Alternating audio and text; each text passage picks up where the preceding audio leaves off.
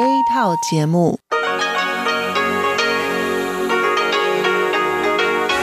ที่นี่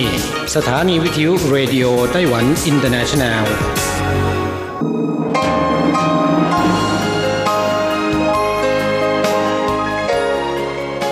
กลับมาฟังขณะนี้ท่านกำลังอยู่กับรายการภาคภาษาไทยเรดิโอไต้หวันอินเตอร์เนชันแนลหรือ RTI ออกกระจายเสียงจากกรุงไทเปไต้หวันสาธารณรัฐจีน เป็นประจำทุกวันนะครับ นอกจากรับฟังทางเครื่องรับวิทยุได้แล้ว ยังสามารถรับฟังรายการผ่านระบบออนไลน์ได้ที่ thai.rti.org.tw หรือที่ RTI Fanpage นะครับ ขอเชิญติดตามรับฟังรายการของเราได้ ตั้งแต่บัดนี้เป็นต้นไป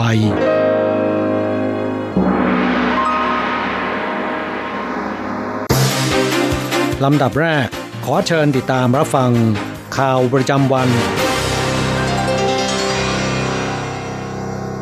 สวัสดีครับ คุณผู้ฟังที่เคารพ วันนี้วันอาทิตย์ที่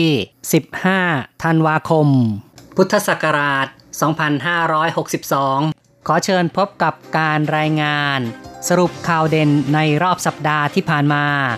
โดยผม แสงชัย กิตติภูมิวง เริ่มกันด้วยข่าวแรก การประชุมขอบ25 หรือว่าการประชุมประเทศภาคีตามอนุสัญญาสหประชาชาติ ว่าด้วยการเปลี่ยนแปลงสภาพภูมิอากาศ หรือ UNFCCC ที่กรุงมาดริดประเทศสเปน หน่วยงานของรัฐบาลและองค์กรต่างๆ ของไต้หวัน ได้แก่ มูลนิธิพัฒนาความร่วมมือต่างประเทศ ภายใต้กระทรวงการต่างประเทศ เป็นต้น ได้อาศัยการพบปะนอกรอบการประชุมเพื่อสื่อสารกับประเทศต่างๆ จางจือจิ้งรัฐมนตรีทบวงอนุรักษ์สิ่งแวดล้อมของไต้หวันให้สัมภาษณ์ในวันที่ 12 ว่า ถึงแม้ไม่สามารถเข้าห้องประชุม แต่ได้พบปะกับเจ้าหน้าที่ตัวแทนของมิตรประเทศไต้หวัน และประเทศอื่น ๆ ได้แก่ EU อังกฤษ สวีเดน เยอรมัน พวกเขาให้ความสนใจอย่างมาก ต่อวิธีการรับมือการเปลี่ยนแปลงสภาพภูมิอากาศโลกของไต้หวัน ซึ่งไต้หวันยินดีจะให้ความช่วยเหลือแก่ประเทศต่างๆ จางจือจิ้งให้สัมภาษณ์หนังสือพิมพ์ ABC เป็นต้น ซึ่งเป็นสื่อในท้องถิ่น ได้ชี้แจงนโยบายพลังงาน และการลดก๊าซคาร์บอนของไต้หวัน และได้พูดถึงจีนแผ่นดินใหญ่ กดดันไต้หวันทำให้ไม่สามารถเข้าร่วมประชุม เขากล่าวว่า แม้ไต้หวันอาจทำได้ไม่สมบูรณ์ในการลดก๊าซคาร์บอน แต่ทบวงอนุรักษ์สิ่งแวดล้อม มีประสบการณ์มากในการอนุรักษ์น้ำบำบัดน้ำเสีย ไต้หวันจะทำการจัดเก็บภาษีคาร์บอน ซึ่งจะมีการตั้งบัญชีเฉพาะใช้ประโยชน์เพื่อการลดก๊าซคาร์บอนไดออกไซด์ข้อต่อไปนะครับลีโอเนลอินจิเมียประธานาธิบดีประเทศนาอูรูมิตรประเทศไต้หวันในแปซิฟิกนำคณะเดินทางมาเยือน ในวันที่ 13 ประธานาธิบดีไช่เหวินให้การต้อนรับที่หน้าลานทำเนียบประธานาธิบดี พร้อมด้วยกองทหารเกียรติยศ ประธานาธิบดีไช่กล่าวว่า นาอูรูเป็นมิตรประเทศที่มีความสัมพันธ์แนบแน่น หลังจากประธานาธิบดี อินจิเมียขึ้นบริหารประเทศ ในเดือนสิงหาคมแล้ว ในปลายเดือนกันยายน ได้แวะเยือนไต้หวัน หลังการประชุมสหประชาชาติ ในครั้งนี้ได้นำคณะมาเยือนไต้หวันอีก แสดงถึงความสัมพันธ์แนบแน่นมั่นคง ระหว่างสองประเทศ ต่อไปครับสายการบิน Far Eastern Air Transport ประกาศในวันที่ 12 จะหยุดประกอบการตั้งแต่วันที่ 13 ต่อมานายจางกังเหวยประธานบริษัทได้เปิดเผยในวันที่ 13 ว่า บริษัทไม่ได้ปิดกิจการ และคาดว่าจะมีเงินทุนเข้ามา 1,000 ล้านเหรียญไต้หวัน หวังว่ากรมการบินพลเรือนจะอนุญาตให้ทำการบินต่อไป ทางด้านกรมการบินพลเรือนแถลงว่า ได้ส่งหนังสือแจ้งต่อกระทรวงคมนาคม สั่งปรับ 3 ล้านเหรียญไต้หวัน และเพิกถอนใบอนุญาตแล้ว การดำเนินการขั้นต่อไป ขึ้นอยู่กับการตัดสินใจของกระทรวงคมนาคม ที่ผ่านมาในวันที่ 12 สายการบิน Far Eastern Air ประกาศหยุดให้บริการกระทันหัน โดยแจ้งว่ามีผลขาดทุนระยะยาว และการระดมทุนมีปัญหา นายจางกังเวยหลบตัวหนึ่งวัน ในวันที่ 13 ได้ปรากฏตัวแถลงข่าวพร้อมกับทนายความชี้ว่า ผู้บริหารสั่งให้หยุดบินและปลดพนักงานเป็นการเข้าใจผิด หวังว่า กรมการบินพลเรือน จะอนุมัติให้ฟื้นฟูการบิน ต่อไปเป็นเรื่องที่ทบวงสิ่งแวดล้อมไต้หวันอุดหนุนการหยุดใช้จักรยานยนต์เก่าเพื่อซื้อคันใหม่ แก้ปัญหาอากาศเป็นพิษทบวงอนุรักษ์สิ่งแวดล้อมไต้หวันประกาศระเบียบการอุดหนุนเลิกใช้จักรยานยนต์สองจังหวะ เพื่อซื้อจักรยานใหม่ เริ่มตั้งแต่ 20 กรกฎาคมปี 2015 ส่งผลให้จักรยานยนต์ 2 จังหวะ มีจำนวนลดลงอย่างมาก อย่างไรก็ตาม จักรยานยนต์ 4 จังหวะ รุ่นที่4 ซึ่งใช้เครื่องยนต์เผาผลาญน้ำมันแบบเก่ายังมีเป็นจำนวนมาก ส่วนใหญ่อายุใช้งานเกินกว่า 12 ปีแล้วทบวงอนุรักษ์สิ่งแวดล้อมจึงขยายการอุดหนุน ผู้ที่เลิกใช้จักรยานยนต์น้ำมัน ผลิตออกจากโรงงานก่อนวันที่ 30 มิถุนายนปี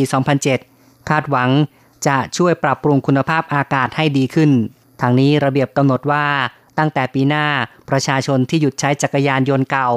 ผลิตและออกจากโรงงานก่อน 30 มิถุนายน ปี 2007 เพื่อซื้อจักรยานยนต์ไฟฟ้า หรือจักรยานยนต์น้ำมันรุ่นที่ 7 ทบวงสิ่งแวดล้อมจะให้เงินอุดหนุนคันละ 5,000 เหรียญไต้หวัน ส่วนในปีต่อไปคือปี 2021 จะลดการอุดหนุนเหลือคันละ 3,000 เหรียญไต้หวัน ต่อไปเป็นเรื่องที่ไต้หวันอนุญาตให้ติดตั้งจุดรับส่งสัญญาณระบบ 5G บนเสาโคมไฟถนนในวันที่ 11 คณะกรรมการการสื่อสารแห่งชาติหรือว่า NCC ของไต้หวันอนุมัติร่างแก้ไขระเบียบการใช้ และติดตั้งจุดรับส่งสัญญาณเครือข่ายสื่อสาร โทรคมนาคม อนุญาตให้ผู้ชนะการประมูลคลื่น 5G ติดตั้งจุดรับส่งสัญญาณ หรือว่าเซลไซต์ บนเสาโทรศัพท์ เสาสัญญาณจราจร เสาโคมไฟถนน เสาป้ายจราจร ตู้โทรศัพท์ ป้ายรถเมล์สะพาน ทางยกระดับ คานสะพาน เสาต่อหม้อ อุโมงค์ ทางเดินใต้ดิน ตลอดจนอุปกรณ์สาธารณะอื่น ๆ ถือเป็นครั้งแรกที่ไต้หวันผ่อนคลาย จุดติดตั้งเซลไซต์ผู้ประกอบการรู้สึกยินดีที่ NCC อนุญาตให้ติดตั้งจุดรับส่งสัญญาณบนเสาโคมไฟถนนได้ คาดว่าในอนาคตจะมีการติดตั้ง small cell บนเสาโคมไฟ และเสาสัญญาณจราจรในสัดส่วนที่สูงมาก ซึ่งจะเป็นการพัฒนา IoT และระบบอัจฉริยะต่างๆ ถือเป็นแนวโน้มที่สำคัญของระบบ 5G อีกข่าวหนึ่งครับ เพื่อแก้ปัญหาขาดแคลนผู้พิพากษาในชนบท ศาลไต้หวันทดลองการพิพากษา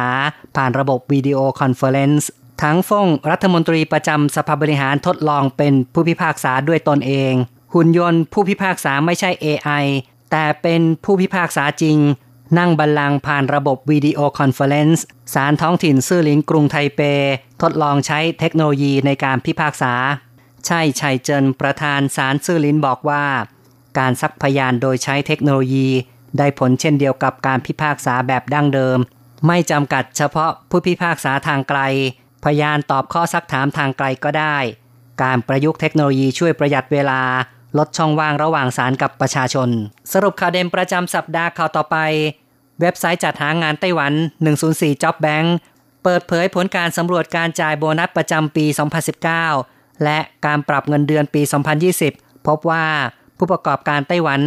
94.1% จ่ายโบนัสประจำปีให้พนักงาน ค่าเฉลี่ย 1.1 เดือน เทียบกับปีก่อนหน้า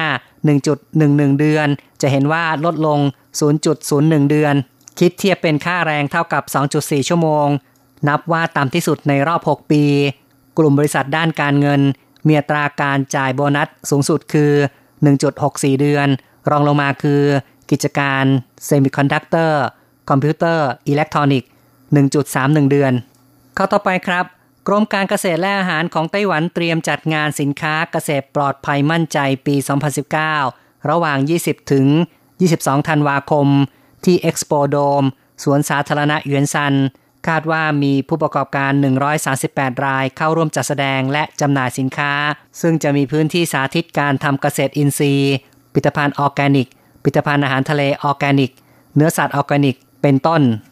ต่อไปครับ เทศกาลแห่งความสุข คริสต์มาสและปีใหม่ใกล้มาถึง สิงคโปร์ซึ่งมีประชาชนเดินทางมาท่องเที่ยวไต้หวันประมาณ 4 ล้านคนต่อปี สื่อของสิงคโปร์จึงได้เขียนบทความแนะนำสถานที่ท่องเที่ยวไต้หวัน ซึ่งเหมาะกับการมาท่องเที่ยว ทั้งหมด 4 แห่งประกอบด้วย กรุงไทเป ย่านการค้าซินอี้และรอบอาคาร ไทเป 101 ซึ่งมีการประดับไฟสวยงาม จุดที่ 2 คือนครนิวไทเป ซึ่งมีสถานที่ท่องเที่ยวธรรมชาติสะดวก โดยสถานีรถไฟปันเฉียวมีการสร้างเมืองคริสต์มาส มีการแสดงแสงสีเสียง จุดที่ 3 คือนครเทาหยวนซึ่งมีตลาดเก่าหลายแห่ง มีอาหารพื้นเมืองรสเยี่ยม และจุดที่ 4 คือเมืองพิงตง บรรยากาศธรรมชาติภูเขาทะเล วัฒนธรรมชนเผ่าพื้นเมือง เป็นจุดชมแสงอาทิตย์แรกของวันปีใหม่ด้วย เข้าต่อไปนะครับ การฉีดวัคซีนป้องกันโรคไข้หวัดใหญ่ระลอก 2 เริ่มขึ้นในวันอาทิตย์ของสัปดาห์ก่อนหน้า กลุ่มเสี่ยงวัย 65 ปีขึ้นไป และเด็กก่อนวัยเรียนทั้งหมด จะได้รับสิทธิ์ฉีดวัคซีนฟรี กรมป้องกันโรคกระทรวงสาธารณสุขแถลงว่า ช่วงนี้ประชาชนรับการฉีดวัคซีนมาก ประกอบกับสถานีอนามัย ในท้องถิ่น เปิดทำการเป็นกรณีพิเศษ เพื่อฉีดวัคซีนให้แก่กลุ่มเป้าหมายทำให้ผู้รับการฉีดวัคซีนวันเดียว สูงถึง 81,000 คน ทำลายสถิติวันหยุดสุดสัปดาห์ ต่อไปครับ อุบัติเหตุมอเตอร์ไซค์มักจะทำให้นักซิ่งบาดเจ็บ เนื่องจากไม่ยอมปฏิบัติตามกฎจราจร เลี้ยวซ้ายแบบสองจังหวะ กรมทางหลวงของไต้หวันได้เตรียมบรรจุสอบความรับรู้ เป็นส่วนหนึ่งของการสอบใบขับขี่ เริ่มตั้งแต่กันยายนที่ผ่านมา ระบบดังกล่าวทำการทดสอบผ่านจอคอมพิวเตอร์ เมื่อเห็นรถพุ่งออกมาจะต้องแตะเบรกทันที คำตอบจะปรากฏที่หน้าจอ และรู้ทันทีว่าควรต้องทำอย่างไร กรมทางหลวงระบุว่าต้องผ่านการทดสอบแบบนี้ จึงจะมีสิทธิสอบใบขับขี่ และนำผลสอบไปรวมกับผลการสอบทั้งหมด ต่อไปเป็นข่าวดีสำหรับนักท่องเที่ยวและชาวไต้หวันที่ต้องการแลกเงินตราต่างประเทศ ร้านสะดวกซื้อในไต้หวันเริ่มให้บริการ เครื่องแลกเปลี่ยนเงินตราต่างประเทศ ซึ่งร้านสะดวก High Life ของไต้หวัน เปิดตัวบริการแลกเปลี่ยนเงินตราแก่นักท่องเที่ยวในไต้หวัน จับมือกับธนาคารซินกวัง ติดตั้งเครื่องแลกเงิน ในร้านสะดวกซื้อนำร่องสาขาแรก ในแหล่งท่องเที่ยวคือตาเต้าเฉิง โดยสามารถใช้บัตร ATM ธนาคารในไต้หวัน กดถอนเงินตราต่างประเทศได้ และสามารถแลกเปลี่ยนเงินต่างประเทศกับเงินไต้หวันได้แบบ 2 ทาง โดยใช้เงินสดไต้หวันแลกเงินสดต่างประเทศ และใช้เงินสดต่างประเทศแลกเงินไต้หวันได้ ในขณะนี้เปิดให้แลกเฉพาะเงินตรา 3 ประเทศคือ เงินดอลลาร์สหรัฐ เยนญี่ปุ่น และเงินเรือนมินปี้ของจีนแผ่นดินใหญ่ ข้อต่อไปครับ ศูนย์การศึกษาต่อเนื่องมหาวิทยาลัยเวินฮว่าขานรับนโยบายมุ่งใต้ใหม่ของรัฐบาล ด้วยการผลักดันการแลกเปลี่ยนร่วมมือกับสถาบันอุดมศึกษาของไทย ในวันที่ 9 ธันวาคมที่ผ่านมา ได้ทำพิธีเปิดสำนักงงานศูนย์การศึกษาต่อเนื่องในประเทศไทย ที่กรุงเทพมหานคร และลงนาม MOU ว่าด้วยความร่วมมือทางวิชาการ กับมัธยลัยราชพักสวนสุนันทา และความร่วมมือกับสถาบันสอนภาษา Follow Me Chinese Language Center ต่อไปนะครับ ตั้งแต่ 13 ธันวาคม ไต้หวันเริ่มใช้กฎหมายห้ามร้านค้าออนไลน์ ขายผลิตภัณฑ์เนื้อสัตว์จากต่างประเทศ หากฝ่าฝืน ปรับสูงถึง 150,000เหรียญไต้หวัน คณะกรรมการการเกษตรสภาบริหาร ไต้หวันสารจีนถแถลงวันที่ 9 ธันวาคม ไต้หวันได้ผ่านร่างกฎหมาย ป้องกันการระบาดโรคติดต่อสัตว์ ฉบับแก้ไขทั้ง 3 วาระ เพื่อมาตรการเกี่ยวกับการควบคุม การจำหน่ายสินค้า ร้านค้าออนไลน์ มีผลตั้งแต่ 13 ธันวาคมข้อต่อไปครับ รั้วประตูสวนสาธารณะรำลึกเหตุโศกนาฏกรรม 28 กุมภาพันธ์ได้รับการทาเป็นสีรุง้ง เป็นจุดถ่ายรูปเช็คอินของผู้คนทุกเพศทุกวัย ซึ่งดูสดใสมีชีวิตชีวา เมื่อก่อนที่นี่คือย่านซีเหมือน พื้นที่ถูกทาเป็นสีรุง้ง กลายเป็นไฮไลท์อีกแห่งหนึ่งของกรุงไทเป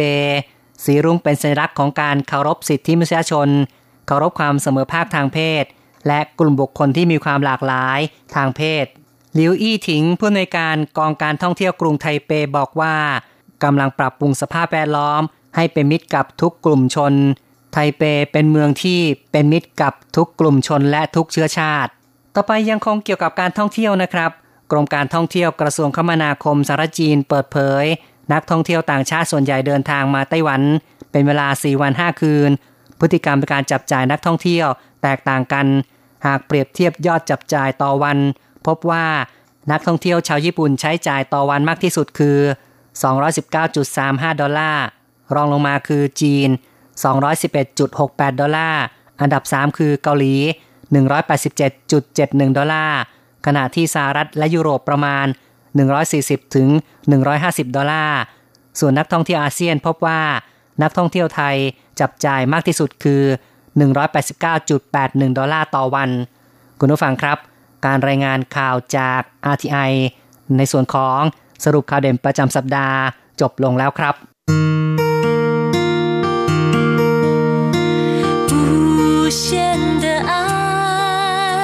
向全世界传开，永恒的关怀，来自台湾之音 กำลังฮอตอะไรที่ว่าฮิต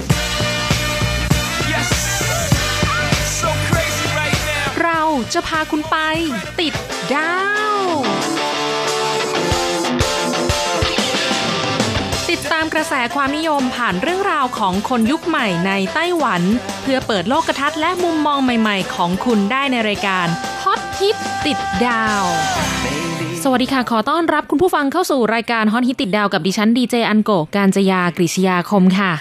เรื่องราวที่จะพาคุณผู้ฟังไปติดดาวในสัปดาห์นี้นะคะ เป็นเรื่องของกระแสการบริโภค เนื้อไร้เนื้อสัตว์ คุณผู้ฟังงงไหมคะว่าเนื้ออะไรล่ะ แล้วทำไมเป็นเนื้อไร้เนื้อสัตว์ แล้วจะเป็นเนื้อได้ยังไง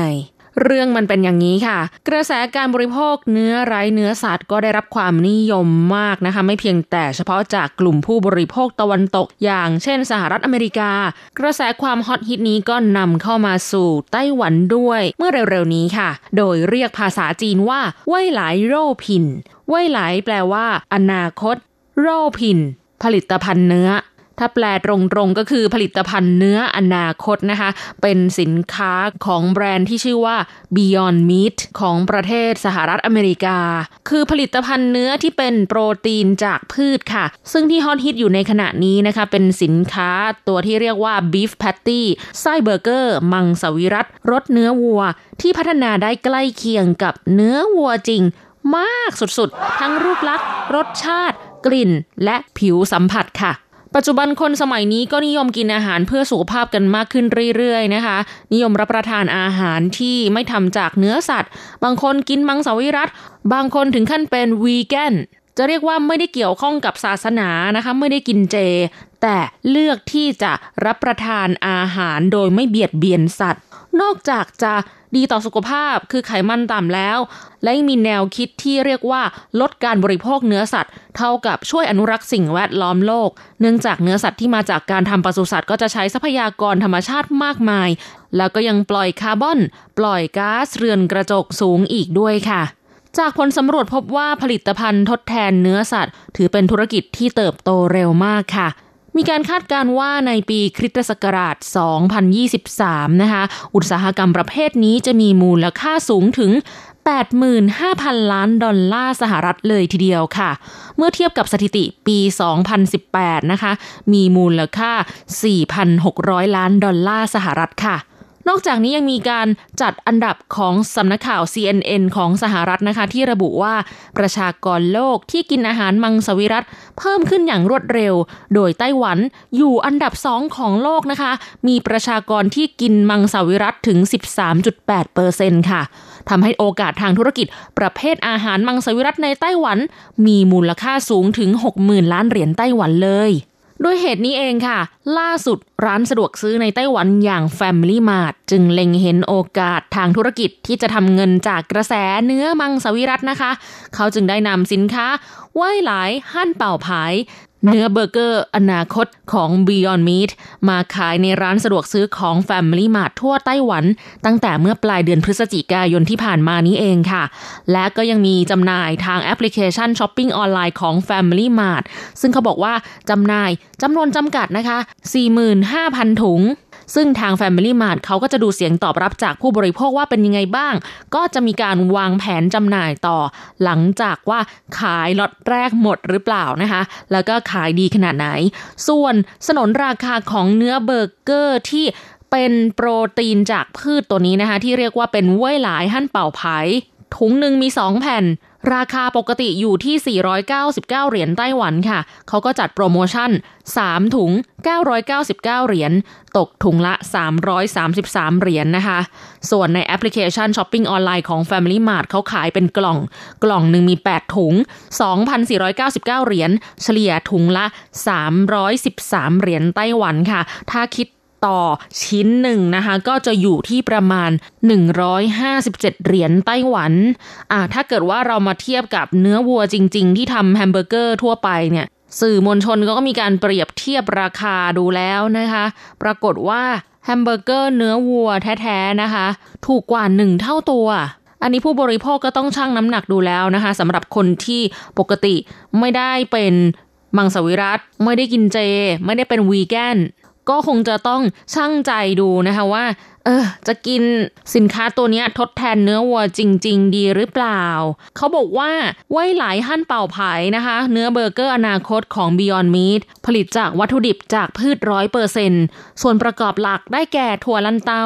น้ำมันมะพร้าวค่ะ แล้วสีของเนื้อนะคะที่มันจะแบบเหมือนกับเลือดที่ซึมซึมอยู่ในเนื้อวัวเนี่ยเขาบอกว่ามันสกัดมาจากหัวบีทรูทนั่นเอง และก็มีปริมาณธาตุเหล็กเยอะกว่าเนื้อวัวจริง 2 เท่า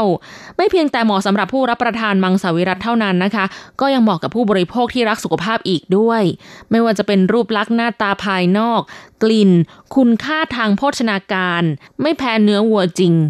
แล้วเวลาที่นำไปโดนความร้อนนะคะ ตัวเนื้อเบอร์เกอร์ก็จะมีสีออกแดงเหมือนเนื้อวัวจริง ๆ รสชาติและ t e x t อร์หรือเนื้อสัมผัสนะคะ ก็ยังเหมือนเนื้อวัวอีก มันจูซี่ มันฉ่ำมาก คืออร่อยกว่าการกินแบบพวกแฮมเจค่ะที่มันจะแห้งๆนะคะ อันนี้เนี่ยเหมือนมากๆตอบโจทย์คนที่อยากกินอาหารเพื่อสุขภาพ อยากกินมังสวิรัตแต่ก็ยังไม่สามารถละความอร่อยของเนื้อสัตว์ได้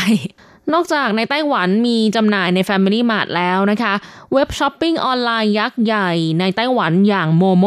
ก็ได้ลงนามทำสัญญาเป็นตัวแทนผู้จัดจำหน่ายในไต้หวันแล้วด้วยค่ะ แล้วก็ยังมีร้านอาหารและโรงแรมที่นำเนื้อเบอร์เกอร์อนาคตนี้ไปทำเป็นเมนูอาหาร อย่างเช่น MOS Burger TGI Fridays Royal Host Folio Hotel เป็นต้นค่ะ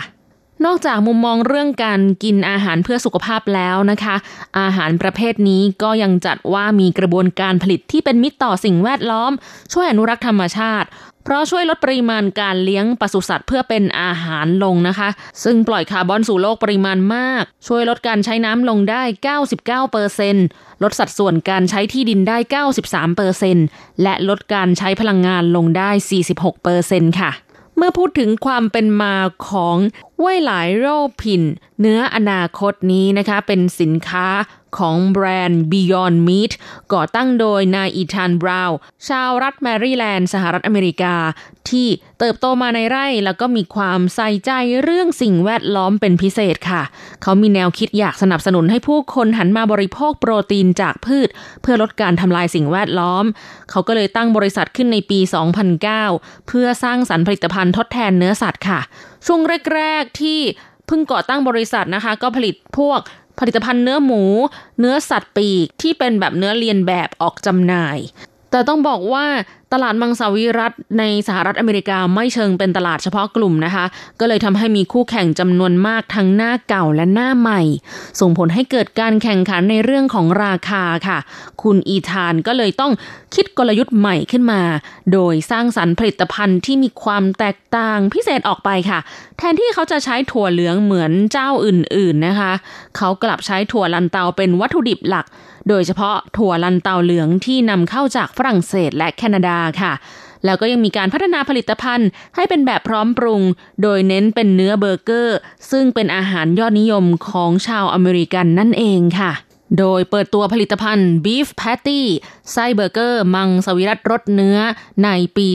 2016 นะคะ ซึ่งมีการพัฒนาได้ใกล้เคียงกับเนื้อจริงที่สุด เริ่มแรกก็ไปทดลองวางจำหน่ายที่ซูเปอร์มาร์เก็ต Whole Foods นะคะ ได้รับเสียงตอบรับจากผู้บริโภคเป็นอย่างดีเลย ก็เลยไปวางจำหน่ายอย่างแพร่หลายค่ะ ไม่ว่าจะใน Amazon Fresh Kroger Safeway และ Target นะคะ รวมถึง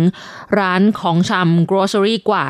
75,000 แห่ง โรงแรมกว่า4,000 แห่ง ร้านอาหารอย่าง A&W c o w s Junior และโรงอาหารของสถานศึกษาต่างๆ ทั้งโรงเรียนและมหาวิทยาลัย ทั่วสหรัฐอเมริกาค่ะ เรียกว่าแจ้งเกิดปัวปังมาก ๆ นะคะ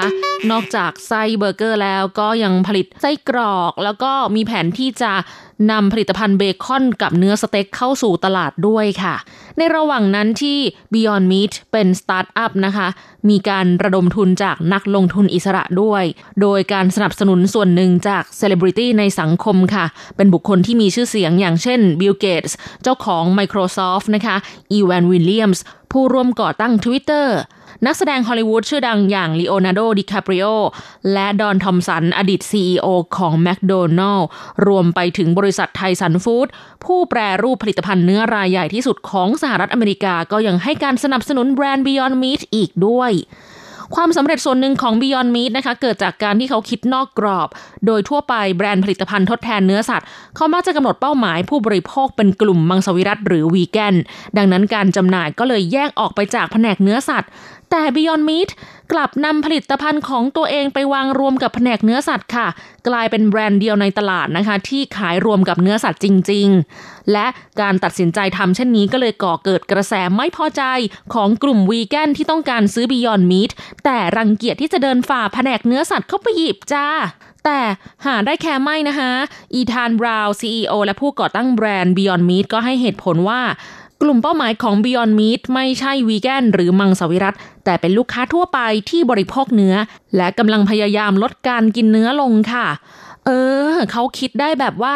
มันใช่เลยอะค่ะ เพราะว่าถ้าอย่างเราเราที่ปกติกินเนื้อสัตว์นะคะ เราก็คงไม่แวะไปในแผนกมังสวิรัตแต่ถ้าเกิดว่าเราไปที่แผนกเนื้อสัตว์แล้วเจอเนื้อที่บอกว่าเหมือนกับเนื้อสัตว์จริง ๆ แต่จริง ๆ ผลิตจากพืชอย่างเงี้ย เราก็คงอยากจะลองซื้อมารับประทานเนาะ แล้วถ้าเกิดว่ามันอร่อยจริง ๆ เนี่ย เราก็คงจะซื้อต่อไปเรื่อย ๆ ใช่ไหมคะ แล้วถ้ามองให้ดีกลุ่มคนที่กินเนื้อสัตว์ ในโลกของเราเนี่ยมันก็ยังเยอะกว่าคนที่เป็นมังสวิรัตหรือวีแกนอยู่ดี ดังนั้นกลุ่มลูกค้ายังไงก็กว้างกว่า และยังมีผลการสำรวจของ NPD Group ที่ระบุว่า 86%ของผู้บริโภคที่ซื้อผลิตภัณฑ์วีแกนเป็นกลุ่มคนที่กินเนื้อค่ะ ดังนั้นก็ไม่แปลกนะคะที่ลูกค้าที่ซื้อ Beyond Meat มากกว่า 70%ไม่ใช่คนที่เป็นวีแกนอยู่แล้วค่ะ แต่เป็นลูกค้าที่บริโภคเนื้อสัตว์ ปัจจัยก็มาจากรสชาติและหน้าตาของผลิตภัณฑ์ที่เขาเรียนแบบเหมือนกับเนื้อสัตว์จนแทบแยกไม่ออกนะคะทำให้กลยุทธ์การวางขายรวมกับเนื้อสัตว์จริง ๆ ประสบความสำเร็จ เพราะเป็นการกระตุ้นให้คนกินเนื้อ หยิบสินค้าลงตะกร้าได้ง่าย ๆเลย ไม่ต้องเดินอ้อมไปแผนกวีแกนเพื่อที่จะหาอาหารที่ไม่ทำจากเนื้อสัตว์นะคะ ก็ประสบความสำเร็จแบบโอ้อู้ฟู่มากนะคะ ตอนนี้จากที่เป็นสตาร์ทอัพเล็กๆนะคะ โอ้ยกลายเป็นบริษัทมหาชนแล้วเข้าสู่ตลาดหลักทรัพย์เรียบร้อยแล้ว แล้วราคาหุ้นก็พุ่งทะยานไปเรียบร้อยแล้วนะคะเริศมากๆค่ะ ดูท่าทางแล้วตลาดในไต้หวันนี่รุ่งแน่ ๆนะคะ เพราะว่าคนที่กินอาหารแบบปราศจากเนื้อสัตว์ในไต้หวันน่ะก็ค่อนข้างเยอะอยู่แล้วแหละ แล้วก็เชื่อว่าถ้ามันอร่อยจริงอะโอ้โหคนไต้หวันที่แบบติดเนื้อวัวมากๆอะอาจจะอยากกิน เพราะคนที่นี่เขามีแนวคิดเรื่องการอนุรักษ์สิ่งแวดล้อมค่อนข้างจะมากดูจากนโยบายต่างๆ ที่มีมาตรการออกมานะคะ ทิ้งท้ายนะคะด้วยเรื่องที่ควรพูดถึงนั่นก็คือข้อเปรียบเทียบระหว่างเนื้อเบอร์เกอร์ของ Beyond Meat นะคะเทียบกับเนื้อวัวจริง โดยใช้ปริมาณ 1 ชิ้น 113 กรัม ปริมาณพลังงาน Beyond Meat 271ถึง290 ส่วนเนื้อวัวจริง 281 ถือว่าใกล้เคียงกัน ปริมาณโปรตีนค่ะ Beyond Meat 20เนื้อวัวจริง 16 อันนี้ให้ Beyond Meat ชนะไป ปริมาณไขมันรวม Beyond Meat 20 เนื้อวัวจริง 20 อันนี้เสมอกัน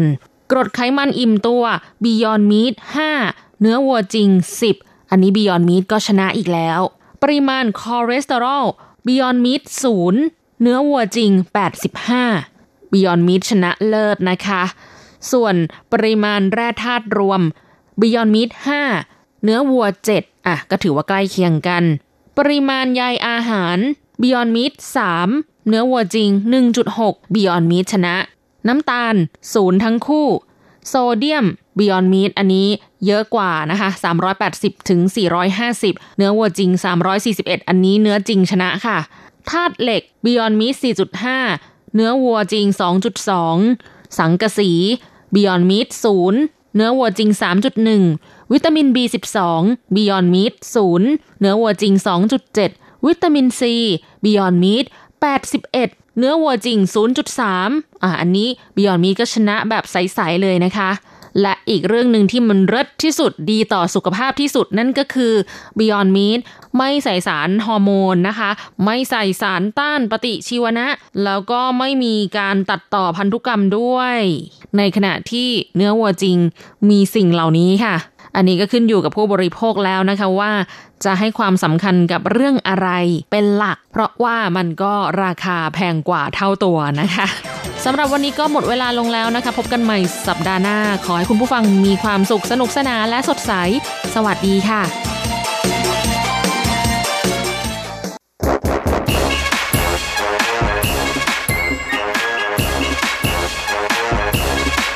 โยโยโยโยโย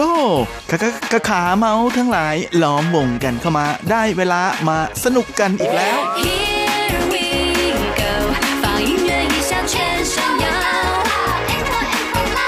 กับเพลงเพราะๆและข่าวที่เขาคุยกันลั่นสนั่นเมือง โดยทีรักยางและบันเทิง .com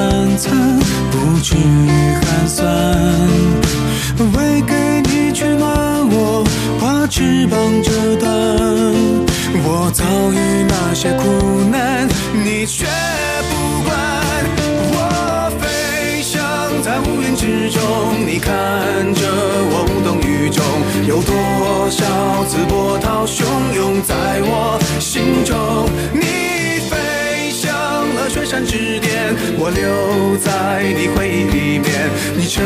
仙，我替你留守人间。麻雀也有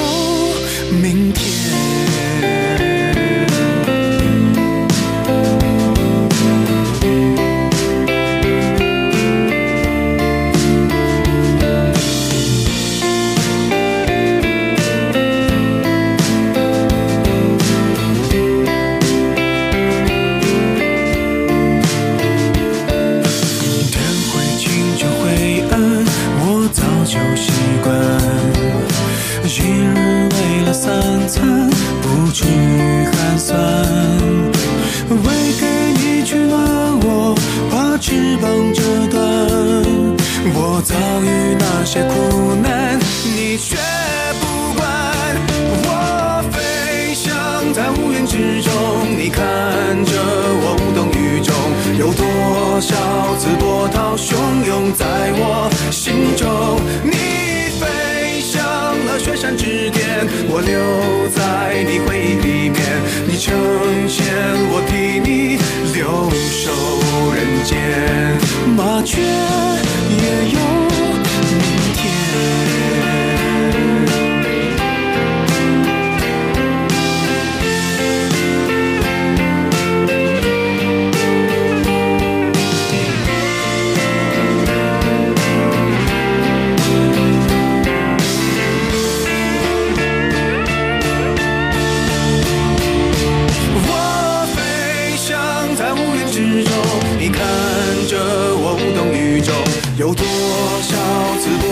汹涌在我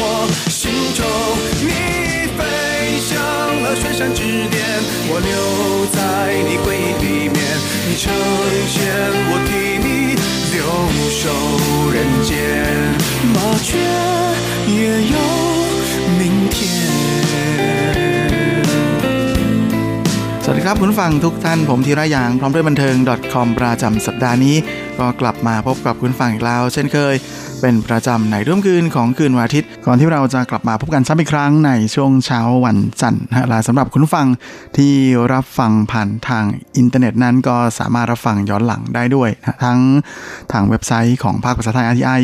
หรือทางแอปที่อยู่บนมือถือของทุกท่านและสำหรับสัปดาห์นี้เราก็มาทักทายกันด้วยผลงานล่าสุดของหนุ่มหลี่หลงเฮานักร้องหนุ่มชาวจีนนะครับงานเพลงล่าสุดของเขา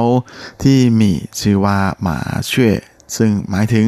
นกกระจอก โดยหลี่หลงเฮานั้นก็เป็นหนุ่มจีนนะฮะเขาเป็นคนอันฮุย แต่ว่าปัจจุบันนั้นอยู่ที่ปักกิ่ง โดยหลี่หลงเฮาถือเป็นหนึ่งในศิลปินรุ่นใหม่นะฮะที่ความสามารถสูงทีเดียวเขาเข้าวงการในฐานะคนเบื้องหลังก่อนนะฮะ โดยเเข้าเป็นหนึ่งในทีมแต่งเพลงนะฮะของค่ายไอหุยนะฮะหรือ a w a x เมื่อปี 2005 นะฮะพร้อมกับเขียนเพลงให้นักร้องดังๆ หลายคนเลยทีเดียวนะฮะก่อนที่เจ้าตัวจะมีโอกาสได้ออกอัลบั้มเพลงของตัวเองนะฮะในช่วงเดือนกันยาของปี 2013 กับอัลบั้มชุดโมเทอร์นะหรือโมเดลนะฮะที่อัลบั้มเพลงชุดนี้ก็กลายมาเป็นอัลบั้มเพลงที่เรียกกันว่าเป็นม้ามืดที่มาแรงที่สุดนะฮะในปีถัดมา ในส่วนของรางวัลจินชีเจียงนะหรือ Golden Melody Awards นะที่ถือเป็นรางวัลเกียรติยศสูงสุดรางวัลหนึ่งของวงการเพลงจีนในปัจจุบัน โดยในจินชีเจียงปีนั้นนะฮะแหม่ก็คือปี 2015 เป็นครั้งที่ 25 นะฮะอัลบั้มเพลงของเขาเนี่ยได้รับการเสนอชื่อเข้าชิงรางวัลใหญ่ถึง 5 รางวัลเลยนะฮะ ก็คือรางวัลอัลบั้มเพลงยอดเยี่ยมประจำปี รางวัลผู้ประพันธ์เนื้อเพลงยอดเยี่ยมประจำปี รางวัลโปรดิวเซอร์ยอดเยี่ยมประจำปี รางวัลนักร้องเยี่ยมฝ่ายชายประจำปี แล้วก็รางวัลนักร้องหน้าใหม่ยอดเยี่ยมประจำปีนะฮะแหมก็ไม่น่าแปลกใจนะฮะที่จะได้รับสมญาจากสื่อมวลชนในไต้หวันให้เป็นมามืดที่มาแรงสุดๆจริงๆนะก่อนที่เขาจะสามารถคว้ารางวัลมาครองได้ด้วยนะฮะในสาขานักร้องหน้าใหม่ยอดเยี่ยมประจำปี เอาทำเป็นเล่นไปนะฮะรางวัลนี้จริง ๆ ถือเป็นรางวัลใหญ่มากนะฮะแม้แต่นักร้องระดับเจ้าแม่อย่างชาอีลินเนี่ย เธอยังไม่เคยได้รางวัลนี้เลยนะ นะฮะก็เลยเป็นอะไรที่ยากมากนะฮะนักร้องแต่ละคนนั้นจะมีโอกาส คว้ารางวัลนี้ได้เนี่ย เพียงแค่ครั้งหนึ่งครั้งเดียวเท่านั้นในชีวิตนะฮะแล้วก็โอกาสได้รับการเสนอชื่อก็มีเพียงแค่ครั้งเดียวด้วยนะฮะถ้าผ่านแล้วก็ผ่านเลย โดยหลี่หลงเฮานั้นเขาเป็นคนที่มี background ทางดนตรีค่อนข้างจะแข็งแล้วก็แน่นทีเดียวนะเจ้าตัวนั้นเรียนไวโอลินและดับเบิลเบสรวมไปถึงกีตาร์มาตั้งแต่เด็กๆ เคยไปเข้าประกวดร้องเพลงด้วยนะฮะสมัยที่แหมยังไม่เข้าวงการนะฮะโดยเขานั้นได้รางวัลชนะเลิศนะฮะจากเวทีประกวดที่เจียงซู นอกจากนี้ในปี 2007นะฮะตอนที่ยังไม่ได้เป็นนักร้องเต็มตัวเนี่ยเขาก็ได้ไปทำงานเพลงให้กับหนุ่มสิ้น หรือสู่เจียนสิ้นนะฮะนักร้องนำของวงสิ้น ที่ผันตัวเองมาเป็นศิลปินเดี่ยว เป็นชุดแรกนะฮะกับชุดหวอเจ้าชื่อหวอฉันก็คือฉันซึ่งอัลบั้มเพลงชุดนี้เนี่ยก็ส่งให้ชื่อของหนุ่มสิ้นนั้น ได้รับการเสนอชื่อเข้าชิงรางวัลจินชิเจียงหรือ Golden Merit Award ครั้งที่ 19 ในสาขานักร้องเยี่ยมฝ่ายชายด้วย ก่อนที่เขาจะออกร้องเพลงของตัวเองชุดแรกเมื่อปี 2013 นะฮะแล้วก็คว้าจินชิเจียงในปี 2014 อย่างที่ได้เกริ่นไปแล้ว เมื่อสักครู่นี้นี่เองนะฮะและหลังจากนั้นเจ้าตัวก็ได้โอกาสย้ายค่ายนะฮะแหมโดยว่ากันว่านะฮะแหมมีข่าวเลยทีเดียวว่า หลีหลงเฮานั้นได้ค่าเซ็นสัญญาจากต้นสังกัดใหม่นะฮะก็คือ Warner กับสัญญา 3 ปีอัลบั้มเพลง 3 ชุดเนี่ยมากถึง 80 ล้าน NT นะฮะอันนี้เป็นข่าวใหญ่โตเลยทีเดียว และเมื่อปี 2015 นั้นเอ่อหลีหลงเฮาก็ได้ไปเข้าร่วมรายการประกวดร้องเพลงชื่อดังนะฮะอย่าง The Voice of China นะฮะว่าชื่อเกิร์โซในซีซั่นที่ 3 แม้ว่าจะไม่สามารถผ่านฟาดฟันเข้ารอบสุดท้ายได้นะแต่แหมเขาก็สามารถสร้างกระแสฮือฮาได้ไม่น้อยเลยทีเดียวนะฮะได้แฟนๆมาอีกเยอะเลยนะฮะจากการไปเข้าร่วมการประกวดในครั้งนั้นและล่าสุดนะเจ้าหนุ่มก็เพิ่งประกาศข่าวการแต่งงานของเขา กับแฟนสาวชาวไต้หวันนะฮะนั่นก็คือสาวเรนนี่หยางเฉิงหลินเมื่อช่วงกลางปีที่ผ่านมานี้เอง ก็เรียกได้ว่าแม่ปีนี้เป็นปีแห่งความอกหักของหนุ่มๆไต้หวันเลยทีเดียวนะเพราะว่าแม่ดารานักร้องระดับขวัญใจมหาชนนะสองคนประกาศข่าวการแต่งงานในเวลา ห่างกันไม่มากสักเท่าไหร่เลยนะฮะไม่ว่าจะเป็นหลินจื้อหลิงนะฮะรวมไปถึงหยางเฉิงหลินและตอนนี้สามสาวสามหลิน ก็เหลืออีกแค่หลินเดียวที่ยังไม่ได้แต่งนั่นก็คือใช่อีหลินนั่นเอง อ้าวเมาเรื่องร้องเพลงของหลีหลงเฮานะฮะไปลงที่ช่อีหลินไงก็ได้ไงเนี่ย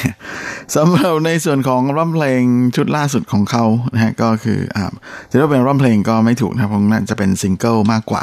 อ่าเป็นซิงเกิลล่าสุดนะฮะของเจ้าหนุ่มกับอ่างานเพลงที่มีชื่อว่าหมาเช่วยที่หมายถึงนกกระจอกนั้นก็เป็นร้องเพลงแบบ เป็นซิงเกิลแบบง่ายๆนะฮะที่เจ้าตัวเขาก็ให้นิยามอ่าคำว่านกกระจอกเอาไว้นะฮะก็คือหมาช่วยซึ่งอ่าแม้ว่าจะตัวเล็กแต่ว่าก็มีครบทุกอย่าง หมายถึงว่ามีอวัยวะครบนั่นเองนะฮะนั่นก็คือเป็นอะไรที่อ่อถือว่าแม้จะธรรมดานะฮะเป็นอะไรที่ธรรมดา เพราะว่าแม้เห็นได้โดยทั่วไปแต่ก็มีทุกอย่างครบโดยที่ไม่ขาดตกบกพร่องอะไรเลย จริงๆ หลายคนที่มีโอกาสได้ฟังงานเพลงของเหลียงหลงเฮาเพลงนี้นะฮะมาช่วยนั้น บางคนก็มักจะนึกถึงภาพของเหลียงยงชีในภาพยนตร์เรื่องเหรินเจียนเสี่ยวถวนเยวนนะฮะกับบทผู้หญิงธรรมดาธรรมดาที่ไม่รู้ว่าชีวิต จะเดินต่อไปในทางใดอะไรประมาณอย่างนี้นะแล้วก็เดินอยู่ท่ามกลางฝูงชนนะอันอพลุกพล่านในเมืองใหญ่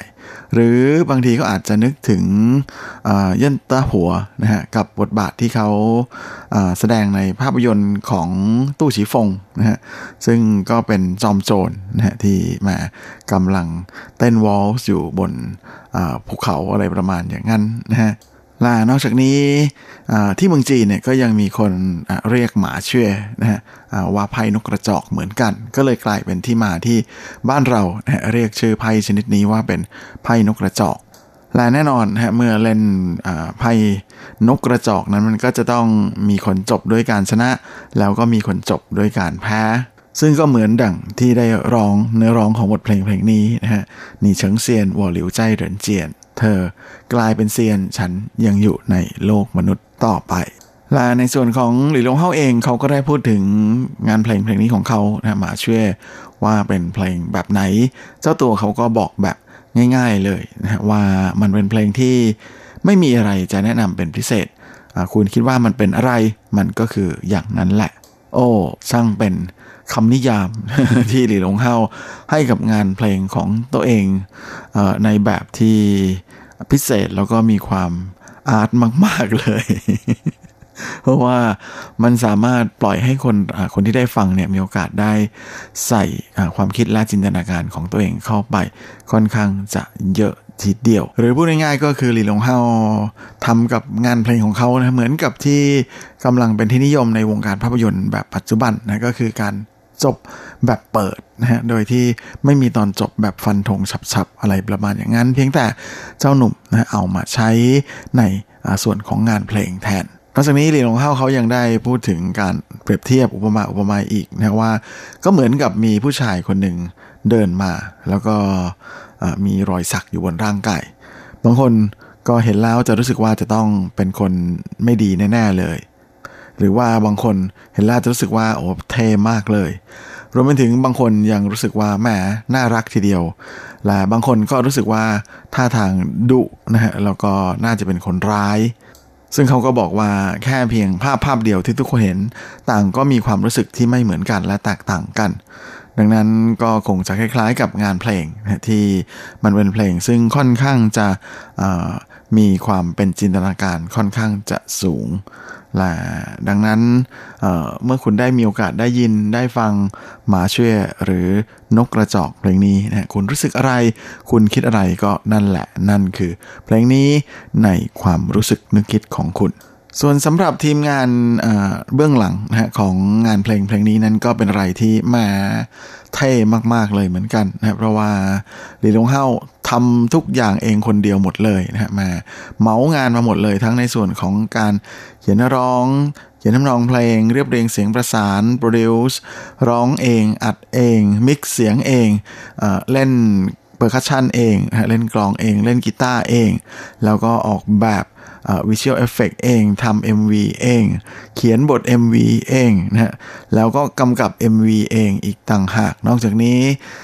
สุดท้ายแล้วเขายังเป็นคนตัดต่อเองอีกด้วยนะฮะก็เรียกได้ว่าทำมันหมดทุกอย่างตั้งแต่ต้นน้ำยันปลายน้ำเลยนะแล้วก็นี่แหละนะฮะ ก็เป็นอีกหนึ่งหลีหลงเฮ้านะฮะในอีกรูปแบบหนึ่งนะฮะที่เป็นทีมงานของตัวเองนะฮะที่ทำคนเดียวได้ทุกอย่างหมด หรือจะเรียกว่าเป็นจอมเหมา ก็ว่าได้นะฮะเป็นจอมยุทธเหมาก็คือเหมางานมาทำหมดทุกอย่างเลยนั่นเองและช่วงนี้เราก็มาพักฟังเพลงกันสักครู่นะฮะมา หยิบของแฟนหนุ่มมาฝากก็เลยอยากจะหยิบของแฟนสาวมาฝากต่อ กับผลงานของหยางเฉิงหลินนะฮะกับงานเพลงที่มีชื่อว่าเลียนอ้ายนะฮะที่หมายถึงเขี้ยวรัก 练习达到完美境界，需要誓言哭泣，取得痛快，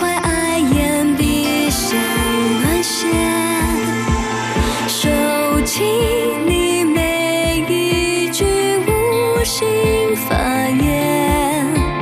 萃取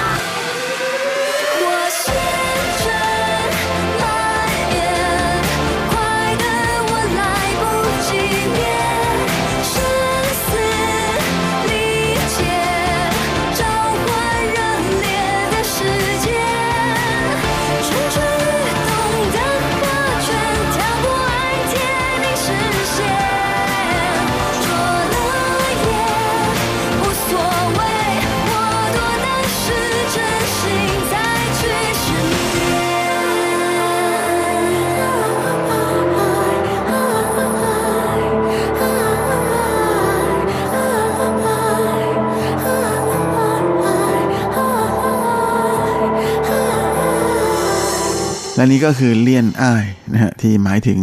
เขี้ยวรัก ผลงานของสาวเรนนี่อย่างเฉิงหลิน ก็หวังว่าคงจะถูกใจเพื่อนฝั่งทุกท่านนะครับและช่วงนี้เราก็มาเข้าสู่ครึ่งท้ายของรายการกัน กับข่าวคราวความเคลื่อนไหวที่น่าสนใจในวันบันเทิงในช่วงของซุปซิปดับ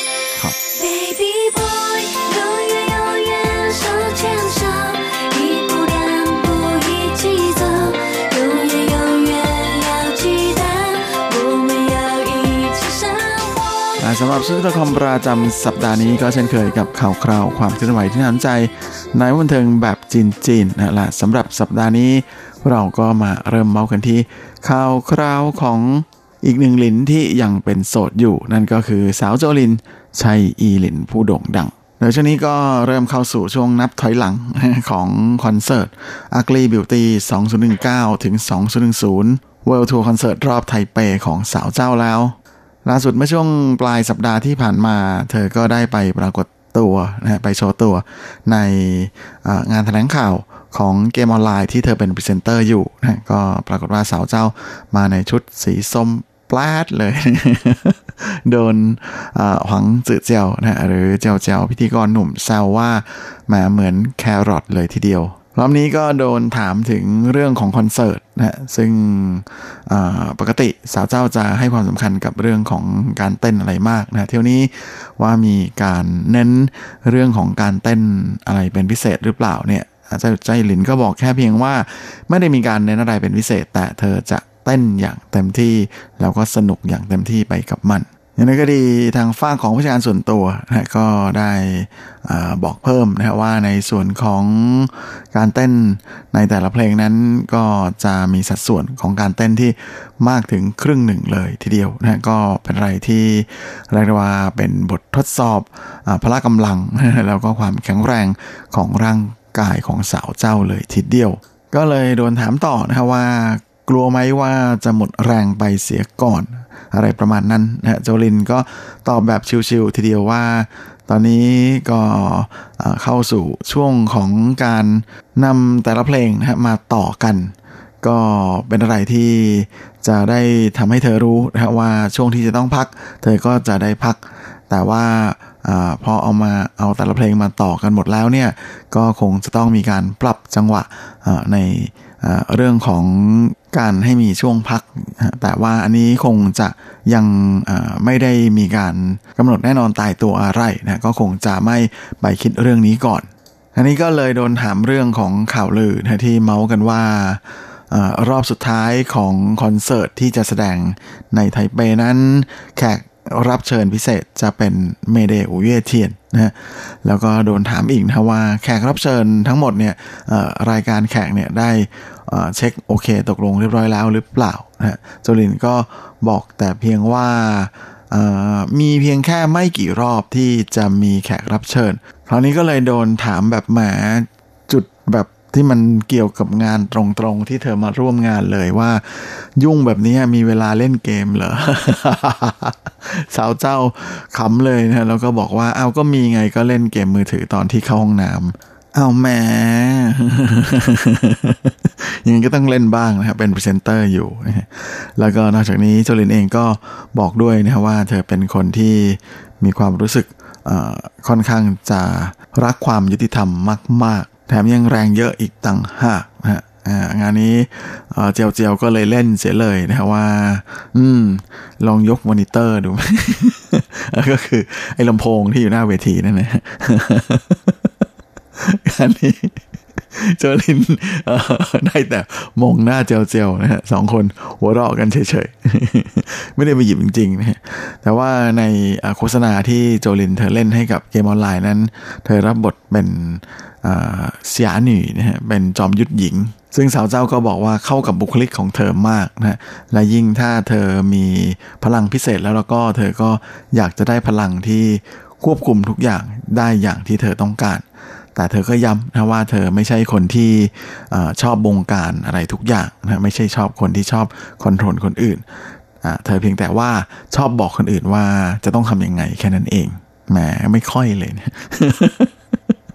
พอได้ยินปุ๊บเจียวเจียวรีบบอกเลยนี่แหละ คนที่ชอบบงการคนอื่น ชอบ control คนอื่น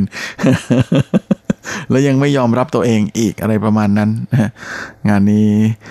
สองคนก็เลยกัดกันไปกัดกันมานะหัวเราะกันทั้งงานแถลงข่าวเลยทีเดียว และแน่นอนนะครับว่าสาวโจลินเองก็มีข่าวมาฝากแฟนๆ ของเธอด้วยนะว่าบัตรคอนเสิร์ตรอบเก่าสงนั้นจะเริ่มเปิดฉายตั้งแต่วันที่ 15นะตอนเที่ยงเป็นต้นไปนะใครสนใจก็ขึ้นไปซื้อได้ ที่ระบบซื้อขายบัตรออนไลน์ของ KKTIX หรือ KKTix นั่นเอง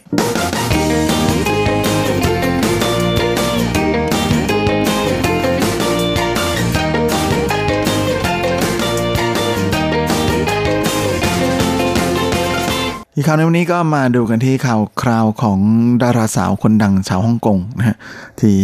มามีข่าวข่าวกับหนุ่มสุยชื่ออันนะก็คือหวังซินอิงนะที่เมื่อเดือนเมษาที่ผ่านมานั้นกลายเป็นข่าวใหญ่โตเลยนะของวงการบันเทิงทั้ง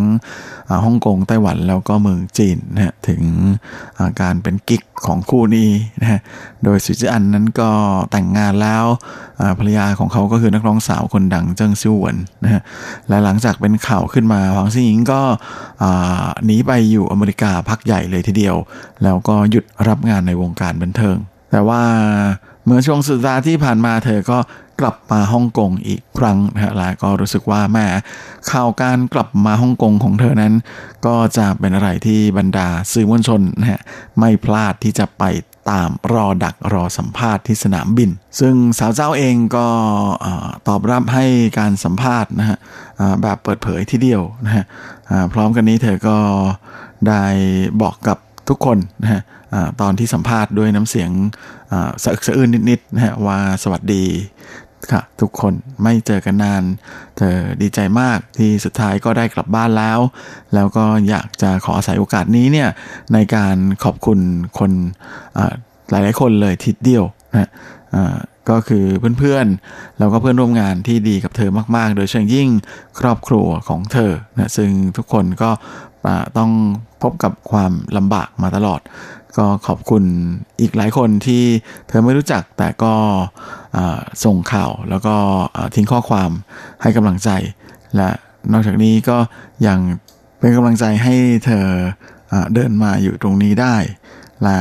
จริง ๆ เรื่องนี้มันผ่านไปตั้ง 8 เดือนกว่าแล้วเธอก็พยายามอย่างยิ่งที่จะก้าวข้ามผ่านมันไปให้ได้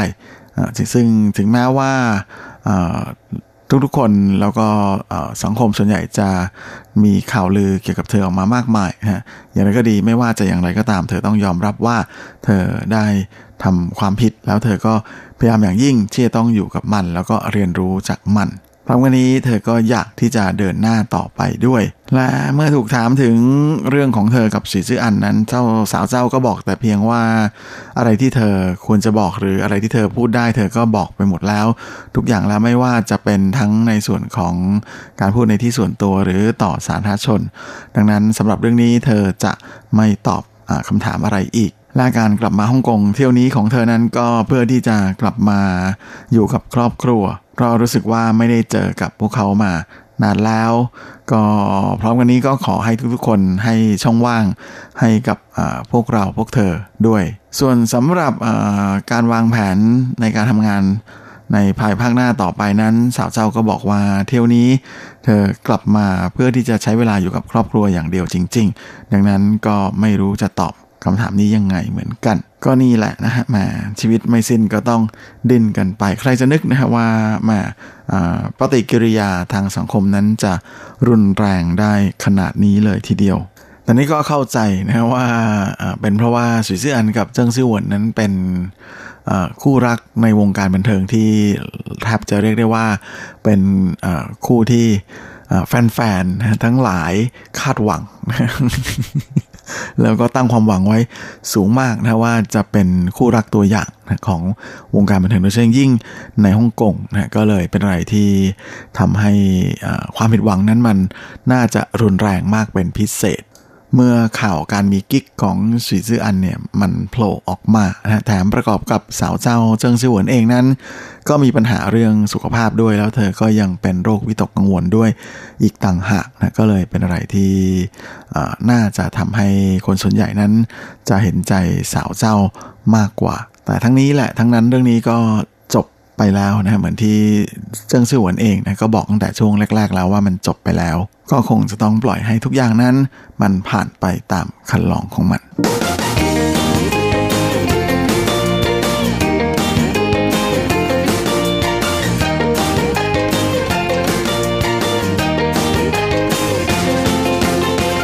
ครับและเวลาของรายการสัปดาห์นี้ก็หมดลงอีกแล้วนะผมก็คงจะต้องขอตัว ขอลาไปก่อนในเวลาเพียงเท่านี้ เอาไว้เราค่อยกลับมาพบในอีกครั้งอาทิตย์หน้าเช่นเคย ในวันและเวลาเดียวกันนี้ ส่วนสำหรับวันนี้ก็ขอให้พรให้คุณฟังทุกท่านโชคดีมีความสุขสุขภาพแข็งแรงกันทุกหน้าทุกคนเฮ้งๆและสวัสดีครับ